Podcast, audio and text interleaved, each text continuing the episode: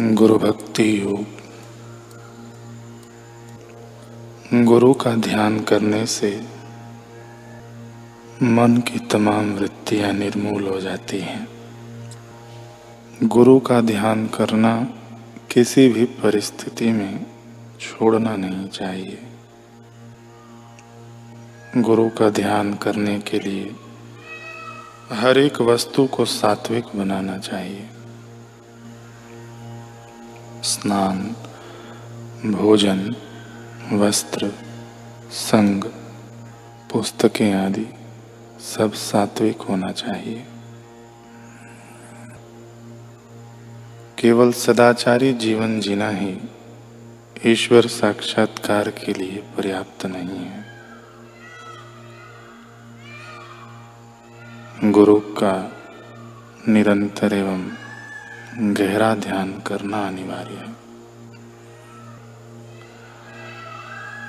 अगर आपको संसार के दुख, दर्द एवं जन्म मृत्यु की मुसीबतों से सदा के लिए मुक्त होना हो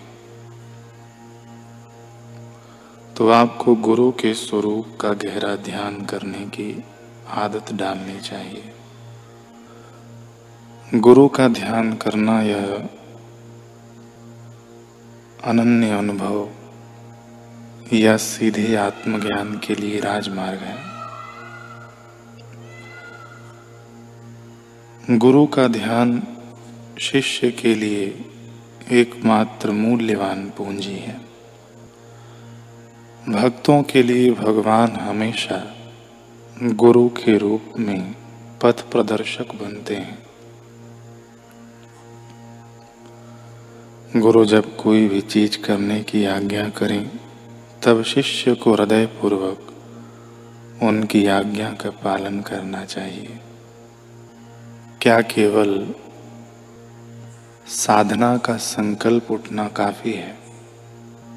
क्या ध्यान की गहराइयों में साधक स्वयं उतर पाता है?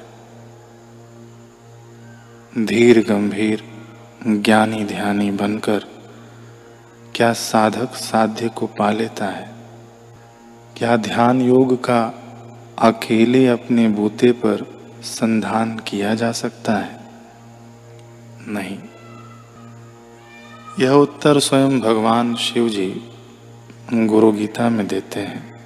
वे कहते हैं कि वेद शास्त्र पुराणानी चेतिहासादिकानी च। अर्थात हे प्रिय, वेद शास्त्र, पुराण इतिहास मंत्र यंत्र मोहन उच्चाटन आदि विद्याएँ, शैव, शाक्त, आगम और अन्य सभी मत मतांतर, जप, तप, व्रत, ध्यान, तीर्थाटन, यज्ञ, दान, ये सभी प्रयास व्यर्थ और निरर्थक हो जाते हैं। भ्रांत चित्त वाले साधक को पथभ्रष्ट कर देते हैं।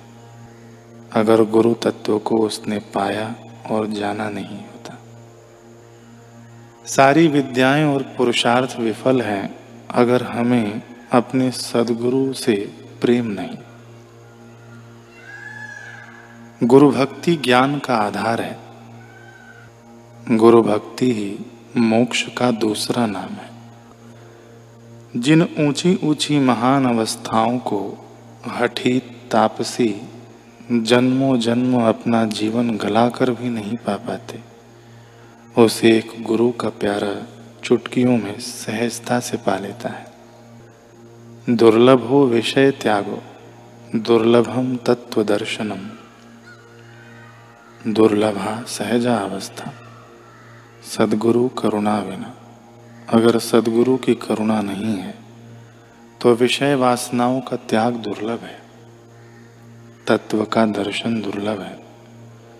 सहज अवस्था की प्राप्ति दुर्लभ है। पर यदि गुरु की करुणा दृष्टि की छाव है तो सब सुलभ है। अलभ्य भी लभ्य है। इसी सनातन सत्य पर आधारित एक प्रसंग है। यह प्रसंग है भारत के जीवंत ताजमहल की। कौन? सदगुरु स्वामी भास्करानंद जी। इस युग के एक पूर्ण सिद्ध संत। वैसे तो वे काशी में रहा करते थे, पर इनका विराट आभा मंडल पूरे भारत में ऐसा फैला था कि बड़े बड़े राजा महाराजा उनकी चरण धूलि के लिए तरसते थे। विदेशी भी उनकी गुरुता के कायल थे।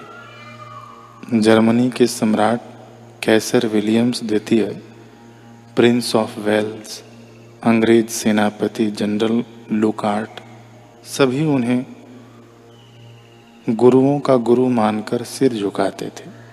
मार्क ट्वेन जब भारत आया और स्वामी भास्करानंद जी का उससे मुलाकात हुई तो अपने देश वापस लौटकर लिखे बिना न रह सका कि भारत का ताजमहल अवश्य ही एक विस्मयजनक वस्तु है, जिसका अनुपम दृश्य मन को आनंद से अभिभूत कर देता है। नई चेतना की हिलोरें पैदा करता है पर वह तो स्थूल और जड़वत है। सदगुरु स्वामी भास्कर आनंद जी जैसे जीवंत ताजमहल से उसकी क्या तुलना?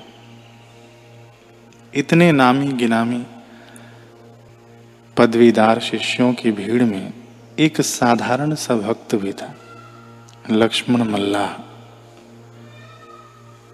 बड़ा मस्त मौला, भोला भाला। अपनी कभी उसे परवाह ही नहीं हुई। पढ़ाई लिखाई से भी उसका कोई सरोकार नहीं था। कभी विद्यालय के दर्शन तक नहीं किए थे। कोरा अंगूठा छा। उसमें तो बस एक ही धुन थी, गुरु भक्ति की।